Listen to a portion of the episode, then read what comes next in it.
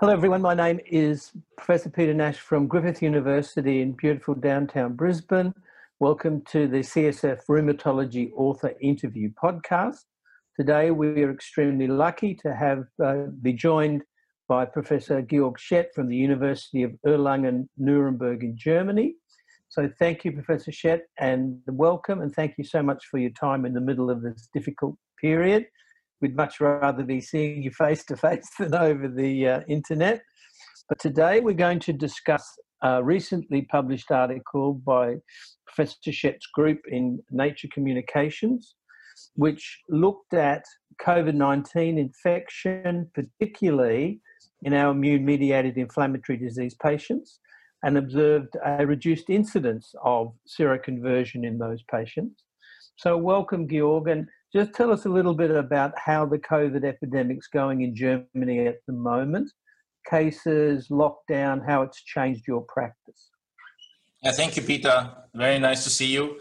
Um, well, um, um, COVID nineteen actually um, hit Germany uh, in uh, in spring, um, starting in mostly March, April, uh, with a strong decrease then in May, and now it's pretty fine um, the overall prevalence was much lower than in, in other uh, European countries, for instance, like in Italy, Spain, or in the Netherlands. Um, basically, um, because the lockdown was done very early and uh, quite uh, uh rigorously, and um, and therefore um, the the um, there was no increased death rate in the in Germany with respect to COVID. So the the usual death rate increases in winter in, in all the European countries, mostly because of influenza and other infections. And COVID added to this uh, this year, but uh, in some of the uh, European countries, based on the mostly probably based on the strict lockdown, uh, this excess death rate didn't happen. So um, with uh, the the same economic problem we all have, but uh, in a way, um, the prevalence sure. of COVID in in Germany was rather low. Yeah. I'm just going to say, have you seen a second wave like we have in Melbourne? Well, there is now a. Um, it's a. I wouldn't say it's a second wave. There are, are um, very local outbreaks, uh, mostly in slaughterhouses, um, which are owed to the fact that people after the lockdown went on holidays, came back, and a single individual is often sufficient in a in a certain environment to infect many others. Slaughterhouses were particularly prone for for outbreaks uh, because of the of the of the low temperature and the and the air circulation. Uh, so that was that was the there was several outbreaks in slaughterhouses. Um, um, basically shutting down them with uh, 50 to 100 cases. So these are very local things. Also, some uh, places in touristic areas, um, small outbreaks uh, in hotels, uh, but they had they could be tracked and and and, and controlled uh, rather easily. So I wouldn't say it's a second wave. It's not like this kind of big wave we had in uh, in spring. It's a little bit different now. I would say, much more patchy. Okay, and uh, can you tell us a little bit about this study that you you published and uh, how and why we've been involved with COVID 19 rheumatology registry around the world, um, and EULAR has one as well. So, can you tell us a little bit about that registry and then about this study? Yeah, well, I mean, the uh, the registry is is mostly based to collect uh, COVID cases in patients with rheumatic diseases, um, uh, which is, I think, a, a very important um, uh, uh, um, endeavor uh, in a way to learn whether the COVID cases um, are different in patients with rheumatic disease, especially uh, due to the therapy. Um, meanwhile, there are a few good publications from Italy um, and also from New York by um, Jose Scher, for instance, uh, showing very nicely, and also a few um, good studies from China with respect to Crohn's disease, um, that uh, that there is no um, change, no more severe course of COVID in uh, patients with autoimmune diseases, mostly data on Crohn's disease and rheumatoid arthritis, which I think is very important. Um, because originally people thought that uh, these people are, are, are, a risk population and, um, and they would have probably a more severe course. And all the studies so far didn't show that. which is very reassuring, I would say. Um, as said, these are studies collecting COVID cases in uh, with a with a background uh, of autoimmune disease. So, can you just update us on which cytokines are involved in COVID infection, um, and then we'll talk about the study itself. Yeah. So the what is thought that COVID, as you as you know, um, is is infecting um, alveolar cells type two um, uh, with ha- uh, having the uh, the ACE2 uh, receptor and also um, gastrointestinal epithelial cells having the ACE2 receptor. And after viral entry, and that is um, that's similar with uh, SARS-CoV-1 and SARS-CoV-2, there is a, uh, a production of, um, of cytokines, mostly innate cytokines, by the epithelial cells, leading to, a, uh, to the attraction of neutrophils and macrophages into the alveolar membrane. Um, so there is IL-1, TNF, and IL-6 involved and uh, the influx of neutrophils and macrophages um, is uh, is actually the problem of, of severe COVID because it is uh, leads to clotting of the alveolar membrane and therefore a, respiratory insufficiency. Uh, at the same time, there are cytokines activated which are helped uh, in, uh, which are involved in viral clearance, for instance, interferons as well. Okay, so tell us about the study, how you went about it, and where you got the patients from. Yeah, so what we did is uh, we, we started quite early the, uh, in the year to uh, to do antibody tests um, in in patients with uh, with uh, immune-mediated inflammatory diseases. So we teamed up with the gastroenterologist and the dermatologist um, with respect to Crohn's, ulcerative colitis, uh, psoriasis, and then from our side, rheumatoid and spondyloarthritis, and collected actually all the patients are taking cytokine inhibitors. Uh, so they were about 400. And then we collected patients uh, who were not on cytokine inhibitors, which were on classical therapy like azathioprine uh, in, in, in gastroenterology, methotrexate in, in, in rheumatology, and uh, in dermatology also uh, mostly methotrexate. And uh, then we had some control populations, which were uh, two con- predominantly two control populations. One was a control population of the normal individuals. So we had a collected cohort of, uh, of, of healthy individuals from the same region. And we had a cohort of hospital employees or, or employees in healthcare, which is not only hospital but private practices uh, all around. So these we compared basically the, the seroprevalence. Um, uh, in these four populations and also compared exposure to infections. And we compared also symptoms yeah. Um, so bottom line what was quite interesting first prevalence of um, of, co- of of of infection with um, uh, the new coronavirus in Germany in our region was 2.2 percent so this is rather low, yeah. And uh, when you compare, it's in Austria about five percent. It's in in Switzerland, in Geneva, it's about ten percent, and in high risk areas, it, um, um, for instance, in in Ischgl, which is a ski resort, or in New York, uh, it's about forty percent seroprevalence. So so overall, the seroprevalence in in Germany is uh, uh and Bavaria was the most hit area is only two point two percent.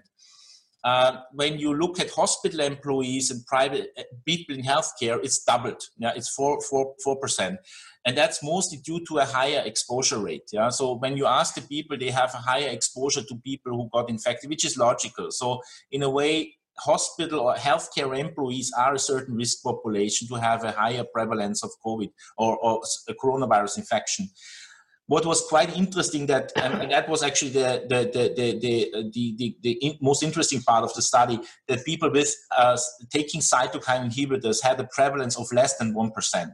Um, and that was quite interesting. You could say, well, they are scared, they don't uh, expose themselves to others, and they lock themselves at home. But we actually carefully looked at that, and that was not the case. They were not more locked than others. Yeah, so the pure uh, uh, lower exposure, we don't think is a good explanation what we think is that they they have you know when you have a, a, a, virus or any any infection you have an you have an adjuvant effect by the inflammation. So that creates symptoms but it also creates antibodies yeah, like in vaccination. And what happens when you take such drugs they, you blunt that that response. So you get less less uh, symptoms and you get actually uh, no antibodies. So i don't think that we don't think that the cytokine inhibitors block viral entry yeah that would be odd but they, I think what they do is they block the inflammatory response to the to the virus upfront. Yeah, because it's an exposed individual already, uh, right. cytokine inhibitor exposed individual, where the virus comes in. So that's a, that's our most likely explanation for it. Right. And look, we're used to PCR tests to diagnose this virus. Tell us a little bit about this um, antibody test, cross reactivity, robustness of that test, um, and whether it tells us about infection or colonization or, or just what? Yeah, well, I mean, I would say an antibody uh, test is like with any other uh, micro uh, uh, microorganism. It tells that the, the the, the the host has been exposed to a certain microorganism and the microorganism could trigger an immune response. I would think it's more than just colonization because you would need to actually expose the immune system to it. So I think it's uh, it's in a you. I would say it's an infection, but infection could, of course, also uh, be without any any symptoms, yeah, as we know. Um, so that's part one. Part two is there is always the, the discussion how much uh, there's cross reactivity with the human endemic coronaviruses, which are mostly making mild infection in young individuals uh, and are basically there every year. Uh, so um, there is very little cross reactivity, I have to say, because we did actually, uh, we also cross tested serum samples from such individuals from uh, 2019, where there was no SARS-CoV-2 uh, here in Germany, probably not all, all over the world, there was no SARS-CoV-2, and they were showing a very different pattern. Yeah, so so we are quite comfortable to say that the the antibody test uh, really picks up SARS-CoV-2. It would also pick up SARS-CoV-1, but SARS-CoV-1 is gone since about 14 years and was it was not prevalent in, in, in Germany at all, just in Canada and in, in, the, in, in Asia. So we are pretty comfortable that we measure really the, the, the right stuff. Um, I would I should also mention, Peter, is the, the fact that uh, we have a COVID prevalence here in Bavaria of 0.3%. That means 0.3% of the population walked into the doctor, got a swab, were positive for RNA of SARS CoV 2 and had symptoms. And that's 10 times lower than the antibody uh, prevalence. So that means that nine out of 10 individuals, they don't have much symptoms, don't even realize that they got coronavirus infection. It's quite interesting and fits very much to Swiss data, where they showed actually that they have 1% prevalence of, of COVID 19 and about 10% antibody positivity. So it's 1 to 10 in a way. And that goes with, of your positives, 13% went on to have a positive diagnosis of COVID. So by far, being asymptomatic is much more common. Much more common. And we also tested how many actually of our tested got a diagnosis of COVID during the study. And they were actually, it's, a, it's one out of 10. Yeah, so it's, a, it's quite interesting that we underestimate by RNA testing, yeah, we underestimate the prevalence of the disease because it's, it's only a short time when you are RNA positive, whereas you have a, it's like an HbA1c when you take the antibody test. Yeah? What happened yeah, the last there a while. Yeah. Why do you think they've had so much trouble proving tocilizumab, sarilumab is effective then? Mm-hmm. recently, anakinra came up well they've had real trouble proving that anti-cytokine therapy is effective in either prevention or treatment. Yeah, yeah. I mean, I, I just saw the negative outcome of the tocilizumab study, if I'm uh, uh, uh not completely incorrect, uh, yesterday or a few days ago. And uh, that was, I would say, surprising uh, because mo- most of the people thought that it would help. Um, I think the challenge is always when to start such a treatment. Usually, if you start it in a in a rather later setting, maybe you cannot reverse that easily. Uh, so I think uh, there's still some work to do. I think, but but I think the challenge is always when to when to start a cytokine therapy, then anti-cytokine therapy that it would be effective. Yeah. So that is, I think, the, always this, the the big problem is all sepsis things, and uh, in a way, uh, it seems that SARS-CoV-2 is not ex- not very different. Yeah.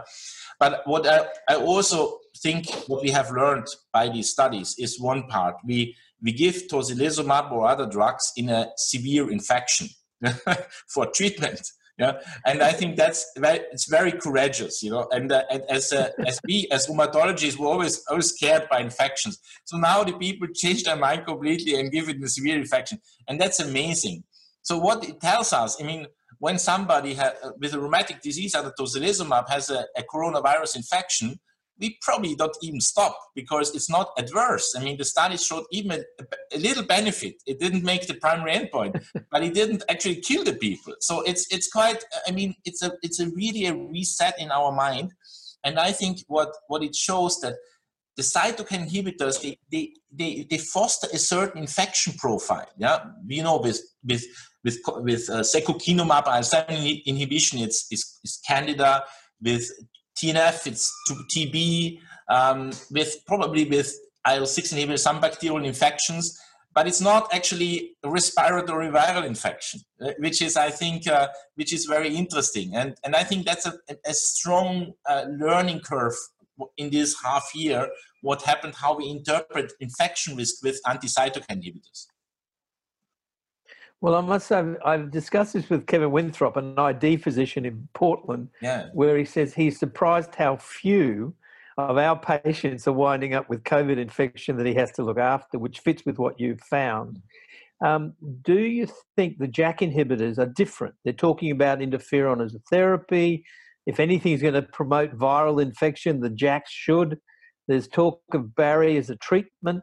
How do you think we should treat the JAK inhibitors in the COVID situation? Yeah, I mean, always, has always been a little more concern with JAK inhibitors because they also have a strong inhibition of interferons, as you know. And the other part is that it's the only uh, drug where you see a clear signal with reactivation of virus, yeah, with uh, herpes virus. Uh, which is a different, it's a very different thing. Uh, so, so there was, there was a, there's, there's been probably at the beginning more concern with JAK inhibitors, but we don't, there are no really data that that JAK inhibitors would actually change the course of the disease uh, uh, of COVID. So in, in pre-treated patients from the registers, that's number one. In our study, we had also substantial numbers of JAK inhibitor treated patients. We didn't see that they behave differently from the cytokine inhibitors. Uh, so that's also reassuring. And as far as I know, there are JAK inhibitor studies ongoing in, in, in COVID, right? And um, I don't know about the outcome, but at least that they have considered to do that is is a is I would say it's a it's a courageous endeavor, but it may be also correct to do it because uh, it is a it's a strong inhibition of IL six, uh, which um, and also the GM-CSF component, which are, has also been shown to be important in COVID. Uh, so that might the inhibition of innate immunity might have an effect, yeah? but we have to wait. I mean, we don't know about that. So I wouldn't be that uh, stressed with the JAK inhibitors at the moment. But of course, we need more data, as you know. So that's that's a very preliminary um, thing. All right. So tell us a little bit about the prospects of a vaccine. If you get immunity, how long might it last? And then, do you think there are mutations in this virus that mean a vaccine are going to be difficult? Yeah, but it's very difficult uh, to say to predict that. I mean, there, there's a huge effort to to make a vaccine, uh, which is logic because the economic impact of this virus is unprecedented. And uh, and and of course, I mean, um, the vaccine would be the best option to control the virus in the long run. Um, first, I think it's it's it's the good thing is very clear that the spike one protein is the is a key antigenic part because most of the immune reaction is against the spike one, which I think is is, is a very logic thing. So the vaccine will be based on that, uh, and uh, and there will be many vaccines coming up. So the the key question what we can't answer at the moment is, do you get enough neutralizing antibodies? Number one, and how long do the antibodies last? Uh, uh, so I think at the moment there are no answers on that. For the, the, the duration of antibodies, um, I would be very skeptical that uh, we would have a very long duration of antibodies. Why I say that? Because the very, I think the, the key, there two data sets which are important. Uh, one data set is from SARS-CoV-1, where uh, the virus 50, 15 years ago, when they retested over the time the antibodies, uh, most of the antibodies are gone after, um, in, in, most of the individuals are gone after five years. So, so it's not like measles where you get one shot and you're, you're, you're fine for your life. That's very un- unlikely because usually a vaccine does not make the same strong immune reaction than the viral infection. So one would uh, assume that if you, you vaccinate, that you would got probably neutralizing antibody at best but then they would fade away after let's say maybe two years nobody knows that yeah so that would mean that you can overcome with a, with a yearly with a yearly uh, vaccination yeah that sure. yeah. that would be possible because we do that with influenza based on mutation also that. and the second data set is the, the Chinese data set that they looked at SARS-CoV-2 antibodies over time, and many people actually lost the, the, the, antibody response. So, so I think it's a it's a it's a non-permanent antibody uh, immunity. Uh, so, so you can get reinfected probably when you lose the immunity, and uh, that has to be that will I think that has to be addressed in vaccination studies at the end. Yeah, and uh, the other part is yeah hopefully you get neutralizing antibodies and nobody knows that for sure i mean the first data look quite positive um, so let's hope that this will. I mean, it's a really important program, and um, I think the whole world hopes that this will this will work somehow. Yeah. Excellent. So to finish, just a take-home message for the clinicians from the study that you published. Yeah, well, uh, don't worry about um, the coronavirus. Uh, continue treatment. Uh, I mean, that's uh, I mean that's a very important message because when we started here, I mean, we got so many people who were completely worried to stop the treatment and uh, they, because they are at risk and uh, we were we didn't know at the beginning. Honestly we didn't know. So now after all this data we can be it's very reassuring that we should not say don't don't stop the treatment yeah? Uh, continue the treatment. And if you have the infection it's an individual decision. Uh, but but i think uh, uh, we, what we what the message is we, we should we should um, put out the stress of our patient that they are uh, at particular risk for for this infection and i think that's the most important message Thank you very much. Look, we thank you again for your time, Professor Schett. This has been the CSF Author Interview podcast. If you'd like to know more about this paper and others uploaded to the CSF website this month, you can get detailed slide sets available in the publication section at cytokinesignaling.com. Please subscribe to this podcast or uh, on iTunes or wherever you get your podcasts and let us know what you think with some feedback. Thank you so much for your time.